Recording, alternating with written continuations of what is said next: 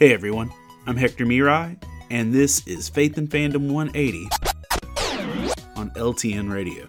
So there's this Comic-Con that I do that is like roughly three hours away from home. It's not one I do often. In fact, the last time I did it has been at least five years. And very lovingly, it's not a great show in terms of response to my ministry.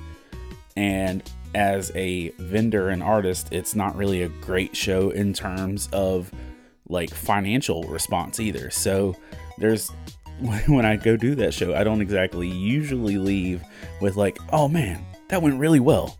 It's kind of like, okay, I'm glad I came and I'll come back in five years again. And so I sat up, I went back to the show, honestly, because I haven't been here in so long. I was sat up through most of the day. It was going about like I expected. It was just kind of chill. And then all of a sudden I see a huge smiling face come literally skipping across the con floor to me. And it's a guy that I went to high school with who lives in that area. And he ran up to my booth. He says, "Oh man, you're finally here. I come to this show every year hoping I'm going to find you." Now, again, I haven't been to this show in five years, but he legitimately had come that day looking for me like he had the previous five years. And he didn't even have like a long conversation or talk. It was nothing deep. He gave me a fist bump, said he was glad to see me, and was on his way. And I gotta say, that dude put more effort into looking for me than I think we put into a lot of effort in actually looking for God at different areas in our life. But he knew where I might be, so he showed up.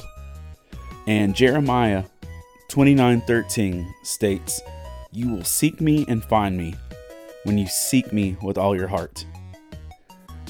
God has a desire for us to actually seek him with all that's within us. And sometimes we may not know exactly where God's moving, but we know that there are certain places he will be. He'll be in the church.